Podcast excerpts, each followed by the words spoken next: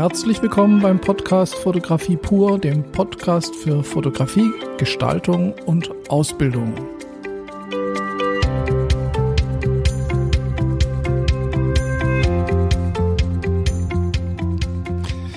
Ja, ich freue mich, dass Sie auch heute wieder am Start sind. Heute ein bisschen ein gemischtes Programm. Ich habe wieder einen sehr schönen Fotografen, den ich Ihnen vorstellen möchte, zu dem es ein aktuelles Interview gibt. Zuvor aber noch ein paar andere Themen. Das erste ist, ich bin gerade so richtig im Produktionsschwall und in einem Elan. Wir produzieren gerade die laufenden Kursinhalte für die Ausbildung Fotografie, die jetzt im, am 1. Juli startet. Es gibt da jetzt auf der, in der XLab Akademie die Komplettausbildung, die 30 Monate dauert. Das ist sehr viel, ich weiß. Aber wir müssen alles abbilden oder wir wollen alles abbilden, was der Ausbildungsberuf eben erfordert. Und natürlich noch einiges mehr, weil wir wollen ja nicht an den alten, traditionellen äh, Inhalten alleine kleben, sondern wir wollen natürlich auch neue Trends, neue Ideen mit reinbringen und das Ganze so vielseitig wie möglich machen. Jetzt will ich aber hier nicht äh, nur Werbung äh, für meine äh, Ausbildung Fotografie machen. Ähm, warum ich jetzt hier nochmal drauf komme, ist relativ einfach. Die Themengebiete sind so vielseitig, ähm, dass ich die natürlich lange nicht abdecken kann. Ich suche immer noch Dozenten für die Akademie. Zum Beispiel im Bereich Sportfotografie, Hochzeitsfotografie. Das sind so Bereiche, die ich selber nicht abdecke, die äh, aber durchaus einen ganz wichtigen Platz in der Ausbildung zum Fotografen darstellen.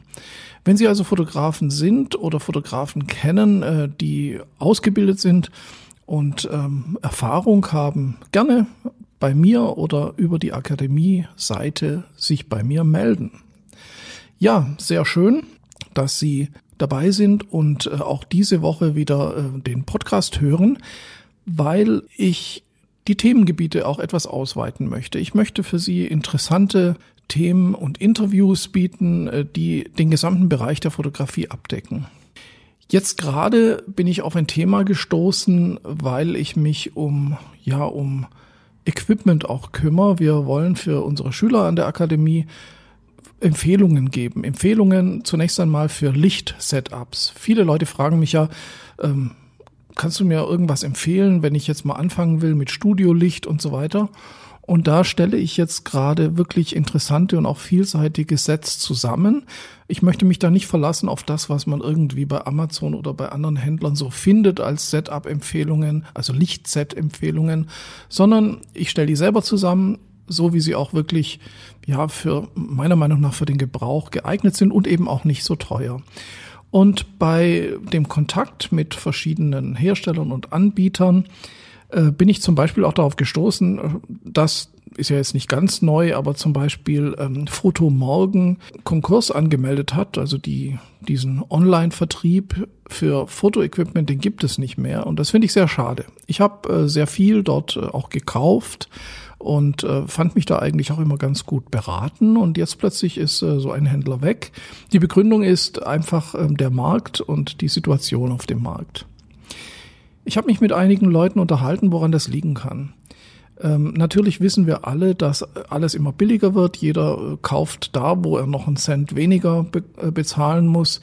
Und das führt dann mehr oder weniger dazu, dass ja, dass man einfach ganz viel auch über Amazon oder irgendwie direkt in China kauft. Kann man natürlich machen, habe ich auch schon gemacht, ähm, aber ich gehe davon wieder weg. Dieses ähm, bei Amazon und in China kaufen ist natürlich meistens die billigste Variante. Man bekommt dann auch irgendwie geliefert, was man möchte, manchmal kurzfristig, manchmal etwas längerfristig. Aber wenn, wir, wir sprechen ja hier von einer Berufsausbildung Fotografie oder von ernsthafter Fotografie. Und ich bin der Meinung, oder ich persönlich kaufe lieber bei einem örtlichen Händler. Also selbst wenn ich mal auf Amazon was finde, dann schaue ich, ob ich den Händler auch auf einer Webseite finde und dann bestelle ich direkt im Shop bei dem Händler, auch wenn es zwei Prozent mehr kostet. Warum?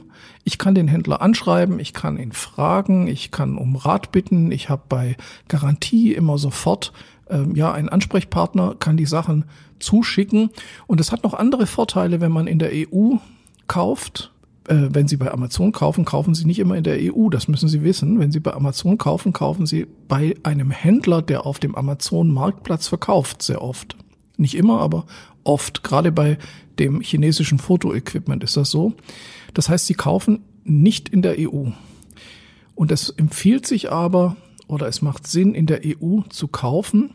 Noch besser in Deutschland. Also ich versuche immer einen deutschen Händler zu finden. Und äh, das hat natürlich wegen Garantie, das ist klar, das weiß jeder. Mit Garantie ist einfacher, wenn ich äh, weiß, in, keine Ahnung, München, Hamburg, äh, Berlin ist der Händler. Es hat aber auch noch andere Vorteile. Das habe ich in einem Gespräch mit äh, Foto Becker in München ähm, erfahren, dass ähm, es ja tatsächlich auch so ist, dass wenn die Geräte technisch nicht in Ordnung sind und sie erzeugen damit einen Schaden, dann haften Sie persönlich, wenn Sie zum Beispiel in China gekauft haben. Einen ähnlichen Fall gab es schon, der ist sogar noch dokumentiert auf der Seite von Fotomorgen. Da gab es mal Jinbei-Blitzgeräte, da hat man einen Stromschlag kriegen können und diese Geräte mussten natürlich sofort vom Markt genommen werden. Aber wenn Sie jetzt zum Beispiel damals über Fotomorgen gekauft haben, dann ist der Händler zuständig und er ist auch versichert. Das heißt, wenn jetzt ein Kunde von Ihnen einen Stromschlag in Ihrem Studio bekommt, und Sie haben das Gerät direkt in China gekauft, dann haften Sie komplett dafür. Und dann ist es natürlich gut, wenn man eine Versicherung hat. Ansonsten können Sie für Geräte Schäden, die also vom Hersteller verursacht sind, an den jeweiligen Händler herantreten. Und auch das ist ein Grund, in Deutschland oder in der EU zu kaufen. Ja, das, das fand ich jetzt mal ganz wichtig und ähm, ich, ich würde mir natürlich auch wünschen, wenn es wieder mehr Händler in Deutschland und in der EU e geben würde und nicht äh, alles immer nur irgendwie direkt über China, Amerika, Indien, was weiß ich, laufen würde. Weil wir uns einfach auch keinen Gefallen tun. Wir wollen ähm, Equipment, das zuverlässig ist und wo wir eben auch professionell mitarbeiten können.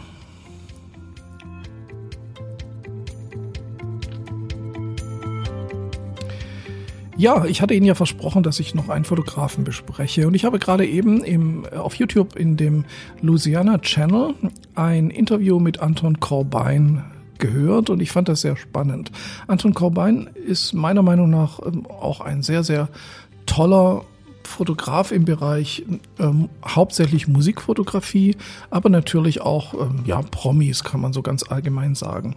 Und die Ansätze und das, was er in diesem Interview sagt, äh, das finde ich sehr spannend und das äh, bestätigt auch äh, meine Philosophie in diesem Bereich. Ich verlinke das Interview hier in den Show Notes.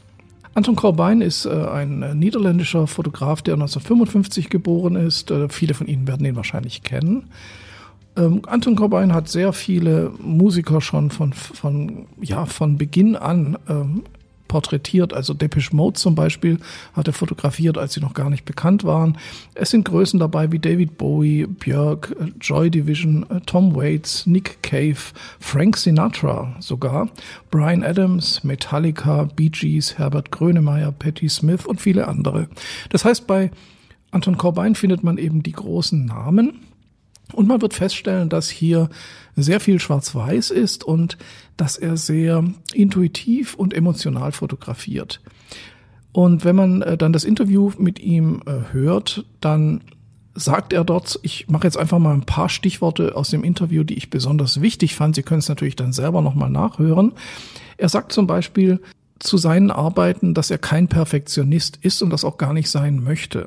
Er sagt, Perfection äh, ist unhuman, ja, also Perfektion ist unmenschlich. Und das ist gerade im Bereich in der Arbeit mit Menschen sehr wichtig.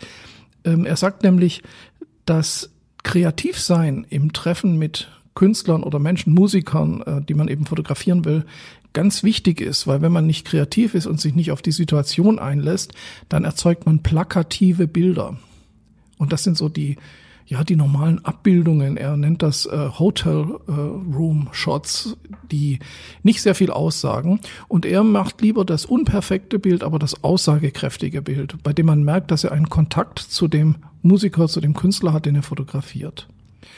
Er sagt auch, das Beste an der Fotografie ist es eben, dass man die Möglichkeit bekommt, an, mit Menschen, sich mit Menschen treffen zu können, an die man sonst vielleicht gar nicht rankommt. Und das ist natürlich ganz toll.